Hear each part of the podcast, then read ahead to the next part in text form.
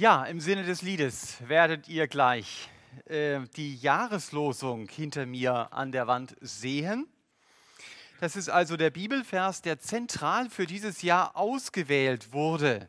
Und er steht in Offenbarung 21, Vers 6, also ziemlich am Ende der Bibel. Wie sieht es aus? Kriegt es hin? Sonst stecke ich es nochmal neu auf hier. 21, Vers 6. Da heißt es, und er sprach zu mir, und habe ich den richtigen Vers? Ja. Er sprach zu mir, es ist geschehen. Ich bin das Alpha und das Omega, der Anfang und das Ende. Ich will dem Dürstenden aus der Quelle des Wassers des Lebens geben, umsonst. Und dieser zweite Teil des Verses, das ist der Vers, über den ich heute Morgen predigen werde. Das ist der Vers, den Johannes direkt aus dem Mund Gottes hört. Denn Gott selbst sagt es hier zu ihm. Äh, wenn ihr es nicht hinkriegt, wäre gut, jemand kommt an mein Handy, versucht es mal. Weil ich einige Bilder habe. Das ist nicht schlecht für mich, aber schlecht für euch, wenn ihr das da nicht seht. Ähm, und wichtig ist auch der Zusammenhang des Textes, den ich hier gleich lesen werde. Denn Gott sagt diesen Vers, wenn diese Welt aufgehört haben wird zu existieren. Das Kapitel beginnt nämlich mit dem Satz, ich sah einen neuen Himmel und ich sah eine neue Erde. Und diese neue Erde wird dann kein Meer mehr haben. So steht es hier. Sie wird nur noch aus dem Festland bestehen. Und jetzt möchte ich es einfach mal lesen ab Offenbarung 21, Vers 1 bis Vers 8. Und dann lese ich noch aus Kapitel 22 die ersten zwei Verse. Also Offenbarung 21, Vers 1. Da heißt es, und ich sah einen neuen Himmel und eine neue Erde, denn der erste Himmel und die erste Erde waren vergangen und das Meer ist nicht mehr. Und ich sah die heilige Stadt, das neue Jerusalem aus dem Himmel von Gott herabkommen, bereitet wie eine für ihren Mann geschmückte Braut. Und ich hörte eine laute Stimme vom Thron her sagen, siehe das Zelt Gottes bei den Menschen, und er wird bei ihnen wohnen und sie werden seine Nationen sein und Gott selbst wird bei ihnen sein, ihr Gott. Und er wird jede Träne von ihren Augen abwischen und der Tod wird nicht mehr sein, noch Trauer, noch Geschrei, noch Schmerz wird mehr sein, denn das Erste ist vergangen. Und der, welcher auf dem Thron saß, sprach, siehe, ich mache alles neu. Und er spricht, schreibe. Denn diese Worte sind gewiss und wahrhaftig. Und er sprach zu mir, es ist geschehen, Jetzt kommt dieser Vers, ich bin das Alpha und das Omega, der Anfang und das Ende. Ich will dem Dürstenden aus der Quelle des Wassers des Lebens geben umsonst. Wer überwindet, wird dies erben, und ich werde ihm Gott sein, und er wird mir Sohn sein. Aber den Feigen und Ungläubigen und mit Gräuel befleckten und Mördern und Unzüchtigen und Zauberern und Götzendienern und allen Lügnern ist ihr Teil in dem See, der mit Feuer und Schwefel brennt. Das ist der zweite Tod. Und dann Kapitel 22, die ersten zwei Verse.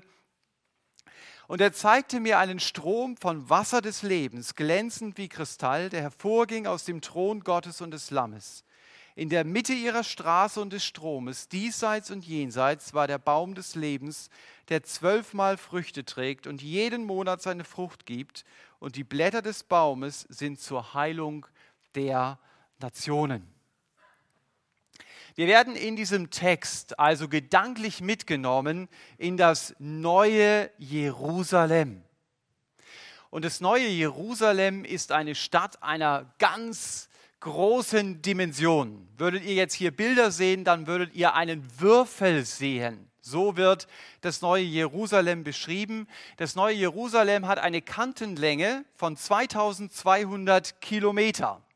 Das ist also die Strecke Stuttgart-Athen eine Stadt.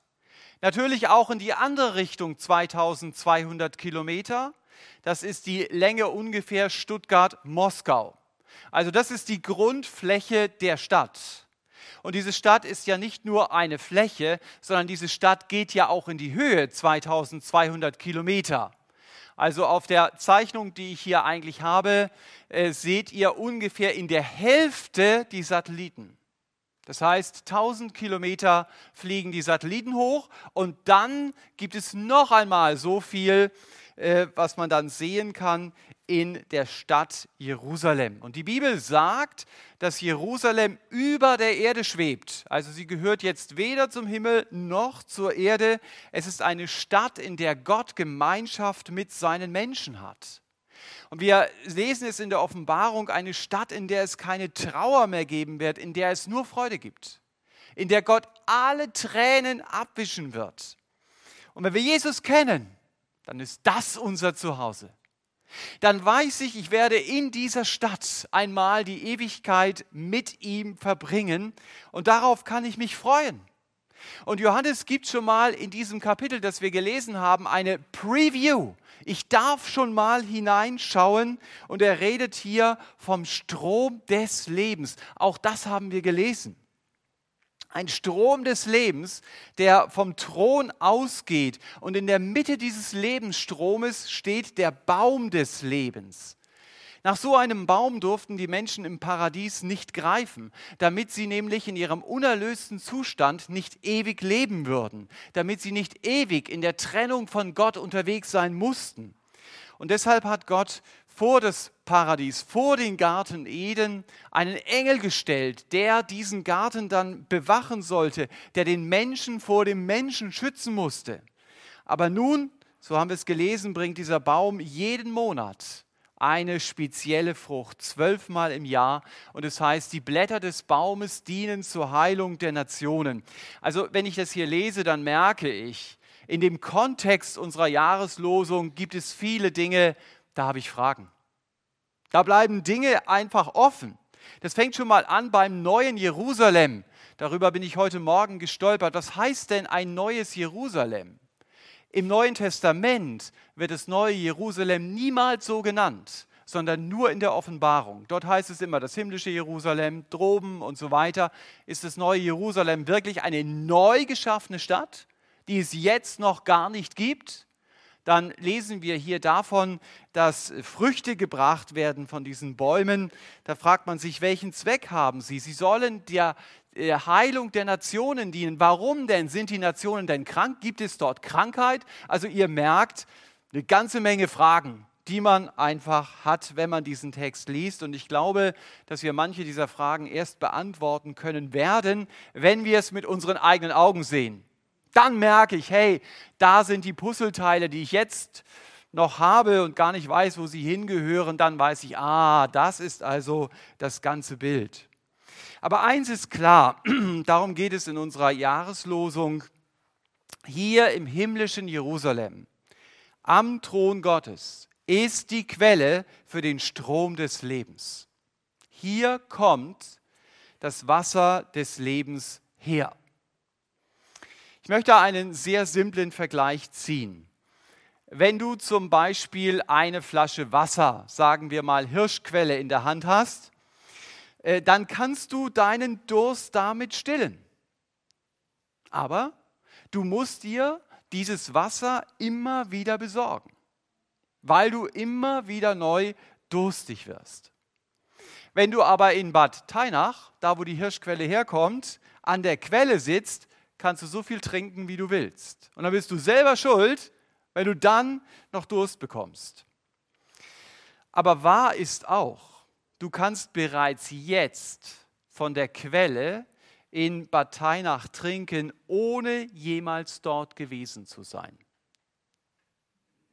Das Wasser, das du kaufst, ist ja das Wasser aus dieser Quelle. Es ist exakt das Wasser, das du in Bateinach trinken würdest. Und wenn dich jemand als Hirschquellentrinker mit verbundenen Augen nach Bateinach bringen würde und dich auffordern würde, trinke mal von dieser Quelle, du würdest gar nicht sehen, von was du trinkst, dann würdest du vielleicht sagen, Mensch, ich werde zum Hirsch, das ist doch die Hirschquelle. Habe ich doch die ganze Zeit getrunken. Ich weiß doch, wie dieses Wasser ist auch wenn ich das erste Mal jetzt an diesem Ort bin. Und wenn Johannes hier in unserem Text von dem Strom des lebendigen Wassers redet, dann redet er von der Quelle, die wir einmal im himmlischen Jerusalem sehen werden. Es ist exakt diese Quelle. Und ich kann sinnbildlich schon heute von diesem Wasser trinken, um den Durst nach Leben zu stillen. Das ist mir sehr wichtig geworden bei der Vorbereitung zu dieser Predigt. Und das ist Gottes Angebot. Dass Gott mir sagt, ich will dir von der Quelle des lebendigen Wassers geben. Das gilt nicht nur für die Zukunft. Das gilt schon heute. Das gilt schon heute für meinen Alltag und für die Woche. Ich kann meinen inneren Durst mit dem gleichen Wasser stillen, mit dem ich meinen Durst auch in der Ewigkeit stillen werde, meinen inneren Durst. Was versteht denn Gott unter lebendigem Wasser? Oder heißt hier ja das Wasser des Lebens. Das ist natürlich eine bildliche Sprache für eine viel tiefere Wahrheit, die dahinter steht. In der Bibel bedeutet Leben immer, ich habe eine Beziehung zu Gott. Der Jesus sagt zum Beispiel in Johannes 5, Vers 24, wer mein Wort hört und glaubt dem, der mich gesandt hat, der hat ewiges Leben. Also wer glaubt, der hat ewiges Leben, er kommt nicht in das Gericht, sondern er ist aus dem Tod in das Leben übergegangen. Aus dem Tod in das Leben. Also hier wird es eher negativ formuliert. In dem Text, den wir in der Offenbarung gelesen haben, in Vers 8 steht hier ja, Menschen erleben den zweiten Tod. Das heißt, sie sind schon jetzt für die Beziehung zu Gott tot und so sind sie auf dieser Erde auch unterwegs. Aber das können sie von Gott immer noch ändern lassen. Gott will, wir als Menschen sollen Gott kennenlernen und eine Beziehung zu ihm bekommen. Das ist sein großer Wunsch. Aber wenn wir auf Gottes Angebot nicht eingehen, dann ist die Trennung von Gott endgültig, wenn wir sterben. Deswegen redet Vers 8 hier vom zweiten Tod. Und wer die zweite Stufe der Trennung von Gott erreicht hat, also ohne Gott gelebt hat, erste Stufe, und auch so stirbt, Zweite Stufe, der wird ewig von Gott getrennt bleiben. Und das ist dann unumkehrbar. Das ist der absolute Horror.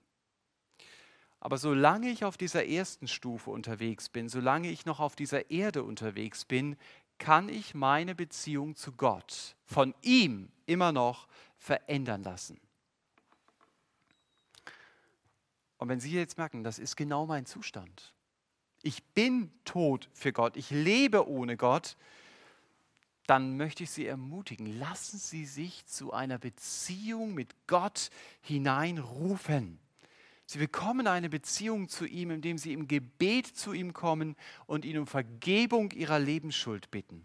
Gott will Ihnen vergeben und er kann das, weil er für Ihre Schuld gestorben ist. Die Strafe ist bezahlt. Aber ich muss sie persönlich annehmen. Und erst dann erlebe ich, wie das ist. Ich habe eine Beziehung zu dem lebendigen Gott. Ich weiß es wirklich tief in meinem Herzen. Er hat mich als sein Kind angenommen. Das ist der Weg, wie ich eine Beziehung zu Gott bekomme. Wie ich Leben aus ihm bekomme. Der Jesus ist einmal unterwegs in den Berichten über ihn lesen wir das. Und er trifft dann an einem Brunnen eine Frau. Und da geht es um dieses Thema lebendiges Wasser. Und er sitzt auf diesem Brunnen und er bittet diese Frau, dass sie ihm etwas von diesem Wasser gibt. Oder er bittet sie, ja, und sie ist ganz überrascht. Er hat kein Gefäß dabei. Ähm, und da sagte Herr Jesus in diesem Gespräch in Johannes 4 nachzulesen, sehr interessantes Gespräch, da sagt er, jeder, der von diesem Brunnenwasser trinkt, der wird wieder Durst bekommen. So ist das mit uns. Ja, wir brauchen immer wieder neu zu trinken. Und dann sagt der Herr Jesus, wer aber von dem Wasser trinken wird, das ich ihm geben werde, der wird in Ewigkeit keinen Durst mehr bekommen bekommen. Und da redet er von genau demselben Wasser, von dem wir in Offenbarung 21 gelesen haben. Ich will dem Durstigen geben von der Quelle des lebendigen Wassers umsonst. Wasser, das jeden seelischen und geistlichen Durst in meinem Leben dauerhaft stillt. Darum geht es. Das bietet Gott mir an. Grunde genommen sagt dann der Herr Jesus zu diesem eben genannten Gespräch zu der Frau am Brunnen, wenn du eine Beziehung zu mir hast, dann hast du alles, was du brauchst. Man könnte auch anfügen, um zufrieden zu leben und mit Hoffnung sterben zu können. Wenn du dieses Wasser kennst, dann kannst du zufrieden leben und dann kannst du mit Hoffnung sterben. Und beides hatte diese Frau nicht. Sie war getrieben von Sehnsucht. Sie hat sich so sehr gewünscht, als Frau angenommen und geliebt zu sein. Und das hat sie bei Männern gesucht. Leider vergeblich. Als die Frau zu Jesus sagt, ich will dieses lebendige Wasser haben, da antwortet der Sohn Gottes, hole deinen Mann. Und damit legt er, der Jesus, seinen Finger auf die offene Beziehungswunde der Frau. Manchmal muss Gott uns wie ein Arzt wehtun, damit eine Wunde wirklich heilen kann. Diese Frau hatte schon fünf Beziehungen hinter sich und die Beziehung, in der sie jetzt lebte, schien sie auch nicht zu erfüllen. Jesus fragt die Frau also mit anderen Worten, wo hast du bisher versucht, deine Sehnsucht zu stillen? Und was hat dir das alles gebracht, außer Enttäuschung? Um von Gottes Wasser trinken zu können, müssen wir unsere Becher mit unseren Sehnsuchtsgetränken aus der Hand geben. Wir müssen verstehen, bevor wir eine Beziehung zu Gott haben, werden wir innerlich immer auf der Suche sein nach Wasser, das unseren Durst stillen soll. Aber wir werden es nicht finden, wenn wir nicht auf Gottes Angebot eingehen. Wenn ich noch nicht weiß, meine Schuld ist vergeben, ich gehöre jetzt zur Familie Gottes, wenn ich noch nicht sicher weiß, ich werde einmal im Himmel ankommen, wenn das so ist, dann kann ich nach diesem Gottesdienst hier nach vorne kommen. Da wird es einige Mitarbeiter geben, die man an Schildern erkennt und mit ihnen beten, die mir helfen, diesen Weg zu erkennen zu dieser lebendigen Quelle, dass ich eine Beziehung zu Gott bekommen kann. Aber wenn ich diesen Satz lese, ich will dem Durstigen geben von der Quelle des lebendigen Wassers umsonst, stellt sich auch mir, der ich mit Jesus schon unterwegs bin, die Frage, was bedeutet denn das für mein Leben als Christ? Es heißt, ich glaube wirklich, dass es stimmt, in Jesus habe ich alles, was ich brauche. Und diese Überzeugung, die unterstreiche ich dann auch durch mein Leben. Auch als Christ stehe ich in der Gefahr, genau denselben Zielen hinterher zu hecheln, denen Menschen hinterherhecheln, die ohne Jesus unterwegs sind. Ich denke, um glücklich zu sein, brauche ich einen liebevollen Partner. Ich brauche ein gut gefülltes Konto, einen anerkannten Job, eine harmonische Familie, ein attraktives Aussehen, eine gute Auffassungsgabe. Und natürlich helfen mir diese Dinge ja auch, meinen Durst nach Leben etwas zu mildern. Aber sie werden ihn nicht stillen. Als Christ weiß ich das. Theoretisch. Aber lebe ich auch so? Oder ist diese Welt schon so sehr zu meiner Heimat geworden, dass ich so gut wie gar nicht an diese Welt denke, von der Gott hier in Offenbarung 21 redet? Bin so auf der Erde zu Hause, dass ich fast Angst habe, wenn der Herr Jesus mich in den Himmel holt. Ich fand es interessant von Naval Ravikant, einem äh, amerikanischen Unternehmer zu lesen, der kein Christ ist, weit davon entfernt. Er schreibt, kurz nach dem Erreichen großer Ziele sank jedes Mal mein eigenes Wohlbefinden. Das brachte mich zu der Schlussfolgerung, dass Lebensfreude in erster Linie innerlich zu beeinflussen ist. Ich begann mich mehr und mehr mit meinem Inneren zu beschäftigen und realisierte in zunehmendem Maße, dass die wahren Erfolge sich innerlich abspielen und im Endeffekt nur sehr wenig mit äußeren Umständen zu tun haben. Fand es spannend. Sagt jemand, der kein Christ ist. Und ich las bei Dominik Spenst, ähm, Mann, der sich viel mit Psychologie beschäftigt, auch kein Christ ist.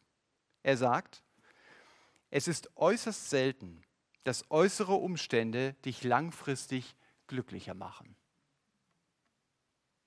Interessant. Er hat gar keinen Bezug zum Wort Gottes. Aber interessant ist auch, dass wir als Christen äh, das sehr oft glauben. Äußere Umstände machen mich glücklich.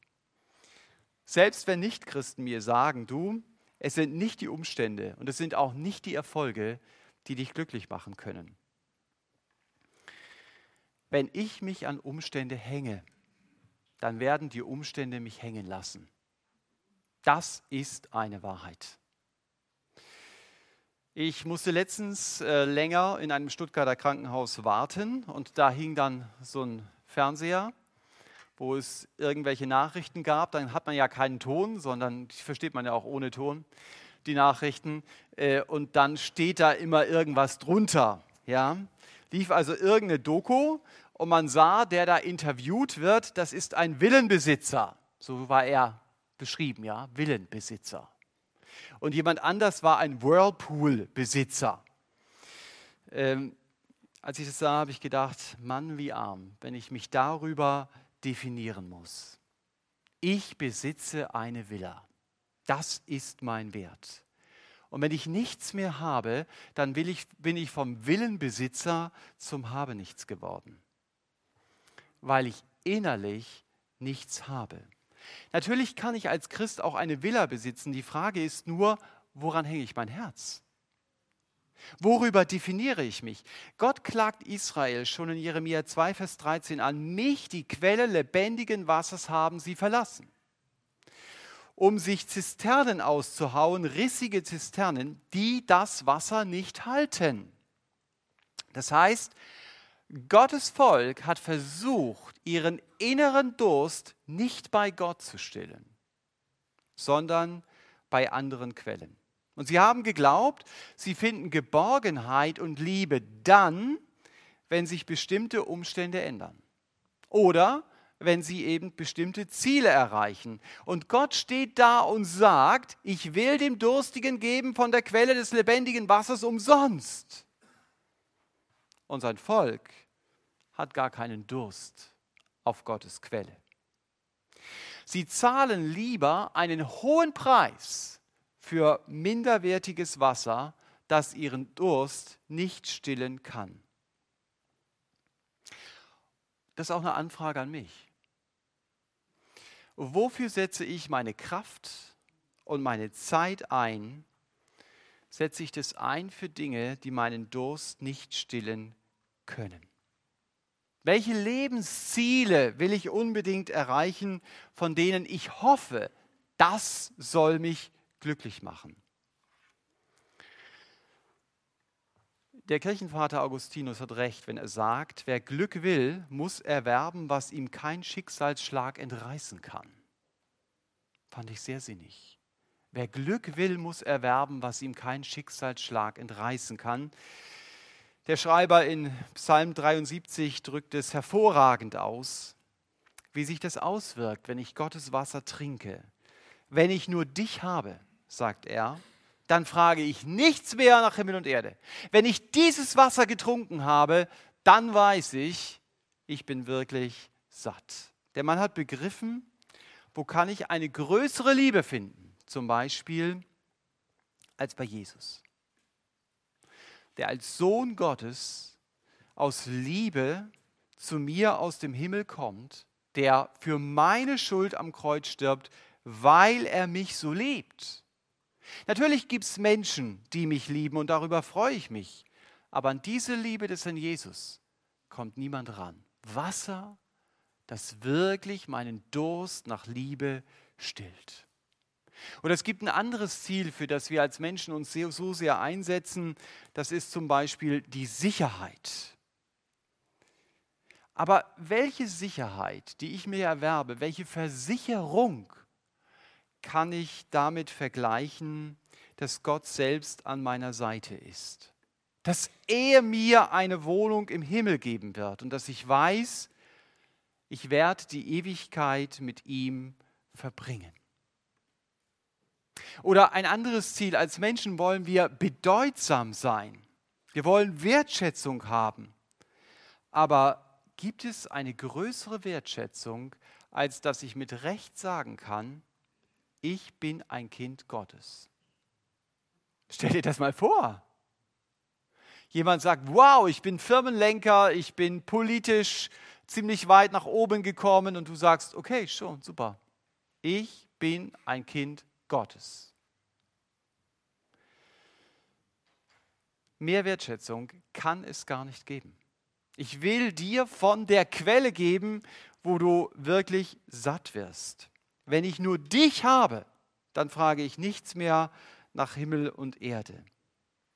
Wenn ich von dem Wasser trinke, das du mir gibst, dann habe ich keinen Durst mehr nach anderen Getränken, die meinen Durst sowieso nicht stillen können. Wahr ist aber auch, dass ich mir den Durst nach Gottes Wasser nicht machen kann. Und ich merke, wie ich, obwohl ich vielleicht jahrelang mit Jesus unterwegs bin, immer noch von dieser Welt denke, sie kann viele meiner tiefen Sehnsüchte stillen. Manchmal muss ich an Salomo denken, der alles hatte. Er hatte politische Macht, er hatte Beziehungen, hatte jede Menge Kohle, alles. Und er sagt, weißt du, Thomas, wenn ich dir das mal im Vertrauen sagen darf, es ist wie ein Haschen nach Wind. Es ist alles eitel.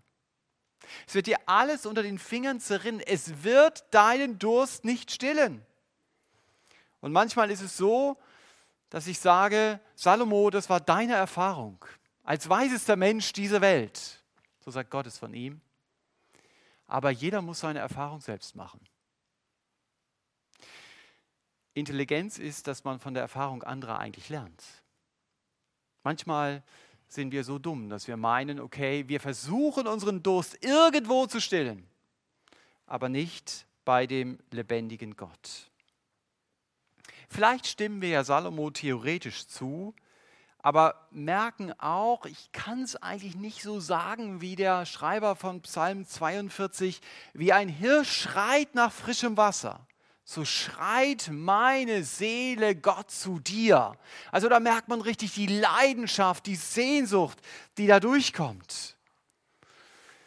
Aber gerade wenn ich das nicht aus Überzeugung sagen kann, dann kann ich doch dafür beten. Wäre das nicht ein konkretes Ziel, Gebetsziel für das Jahr 2018? Herr, öffne mir die Augen, dass ich erkenne, du bist wirklich alles, was ich brauche. Mehr als dich brauche ich nicht. Dass ich bete und sage, Jesus, gib du mir bitte die Sehnsucht, mich mit lebendigem Wasser von dir beschenken zu lassen aus der himmlischen Quelle mich eben nicht von diesen äußeren Dingen bestimmen zu lassen, sondern zu verstehen, nur diese tiefe innere Beziehung zu dir, das ist das, was mich wirklich glücklich macht, weil es meine Bestimmung ist, dich anzuschauen und mein ganzes Glück auch in dir zu suchen. Wenn das mein ständiges Gebetsanliegen wird, ja, dann wird mein Blick automatisch dafür geschärft dann werde ich eine Ahnung dafür, davon bekommen, dass Wasser, das meinen inneren Durst wirklich löscht. Das gibt es nur bei Jesus, nirgends sonst. Denn wenn du für etwas betest, dann bekommst du es in den Fokus. Wenn du bei der Straßenbahnfahrt für dein Gegenüber betest, dass er Jesus kennenlernt, dann wirst du irgendwann stärker den Blick dafür bekommen. Es gibt noch jede Menge Menschen, die unerreicht sind, auch bei uns. Deswegen ist es trotzdem wichtig, zu ihnen zu gehen. Aber ich werde einen Fokus dafür bekommen. Und wenn ich diese Sehnsucht habe, Herr, es geht um dieses lebendige Wasser und dafür bete, dann wird das auch viel mehr in mein Blickfeld kommen. Wenn du in einem heißen Land unterwegs bist, dann wirst du nicht zu Softdrinks greifen, weil du weißt, dass sie im Moment zwar gut schmecken, aber sie stillen deinen Durst nicht. Das machen sie nur sehr kurzfristig. Und nachher wird der Durst noch schlimmer sein als vorher. In einem heißen Land weiß ich, das Beste, was ich tun kann, ist Quellwasser zu trinken. Das kann den Durst wirklich löschen. Und genauso darf ich ja bei der Hitze des Lebens, bei der Hitze meines Alltags lernen, nur aus Gottes Quelle kann ich meinen Durst wirklich löschen. Und deswegen gibt mir Gott lebendiges Wasser. Er gibt mir keine süßen Sündendrinks, die ich einen Augenblick lang genieße, aber die mich dann durstig zurücklassen und mich am Schluss sogar, so haben wir es hier gelesen, in den zweiten Tod führen. Wenn ich mir immer wieder von Gott sein lebendiges Wasser umsonst, steht ja hier, schenken lasse, dann werden mir die durstmachenden Softdrinks der Sünde in meinem Alltag sehr schnell auffallen. Ich werde merken, das kann mich nicht wirklich satt machen und ich werde beginnen, sie zu meiden. Weil ich weiß, sie versprechen mir, probiere mich und ich werde deinen Durst stillen. Das versprechen sie mir. Aber sie können das nicht halten. Und es ist gut, auch Gott, mit Gott im Gespräch über diesem Versprechen, die diese Softdrinks mir machen, zu bleiben. Über diese falschen Quellen. Ich könnte zum Beispiel beten, Herr, du siehst, ich halte sehr viel von der falschen Quelle meiner Intelligenz. Ich glaube, sie ist das Kapital, das mir in meinem Alltag Sicherheit gibt, wieder einen neuen Job zu finden, andere zu beeindrucken. Und dann kann ich sagen, danke Herr, dass du mir meine Intelligenz gegeben hast, aber sie ist nicht meine Sicherheit. Meine Sicherheit bist alleine du. Und du kannst mir jetzt helfen, meine Intelligenz so einzusetzen, wie du es möchtest, aber sie nicht zu einem Götzen in meinem Leben zu machen, von dem ich das erwarte, was nur du alleine geben kannst. Und ich kann auch im Blick auf Sünde so beten, wenn diese Softdrinks da vor mir stehen dass ich bete und sage, Herr, du siehst, wie mir die Beziehung zu diesem Nichtchristen doch so gefällt und wie ich hoffe und wünsche, das gibt mir Erfüllung, lehre mich zu verstehen. Das ist Fake News. Fake News, auf die ich reinfallen soll, das ist abgestandenes Wasser, das meinen Sehnsucht niemals stillen wird. Und dass ich dann auch bete, Herr, danke, dass ich die Geborgenheit bei dir erleben darf, die ich woanders suchen möchte. Danke, dass du mir das Wasser des Lebens gibst, das ganz allein meinen Durst stillen kann. Ich sage es noch einmal, es ist dasselbe Wasser, das ich einmal im Himmel genießen werde. Es ist die Gegenwart Gottes. Und die ist hier schon größer und will hier schon größer sein als vielleicht auch die bescheidenen Umstände, in denen ich lebe. Ich wünsche mir, dass wir, für, dass wir für das Jahr, das jetzt vor uns liegt, mehr entdecken, wer Jesus ist. Dass er wirklich derjenige ist, bei dem ich zur Ruhe kommen kann. Die Bibel sagt, er ist der König aller Könige. Er ist der Fürst des Friedens. Er ist mein Erlöser. Er ist mein Befreier von der Macht der Sünde. Jesus ist derjenige, der mich mit seinem Wort durch meinen Alltag leitet. Er ist derjenige, der mich so unfassbar liebt, dass er sein Leben für mich gab. Paulus sagt einmal, in ihm liegen alle Schätze der Weisheit und der Erkenntnis verborgen.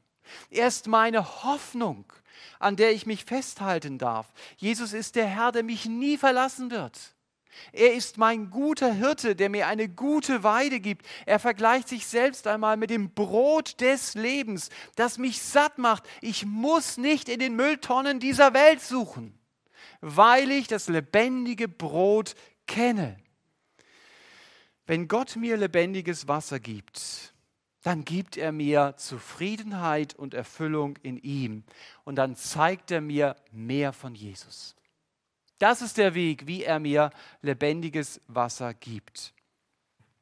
Und wenn ich von diesem lebendigen Wasser trinke, dann habe ich schon jetzt ein Stück Himmel auf Erden. Denn es ist genau dasselbe Wasser, das ich dann einmal in der Ewigkeit sehen werde. Nur hier ist es in Flaschen abgefüllt. Und von diesem Strom gibt Gott mir umsonst. Ich bekomme es umsonst. Aber er hat einen hohen Preis dafür bezahlt, damit er mir dieses Wasser geben kann. An diesem Wasser hängt das Leben des Sohnes Gottes. Und ich kann von diesem Wasser schon jetzt bekommen.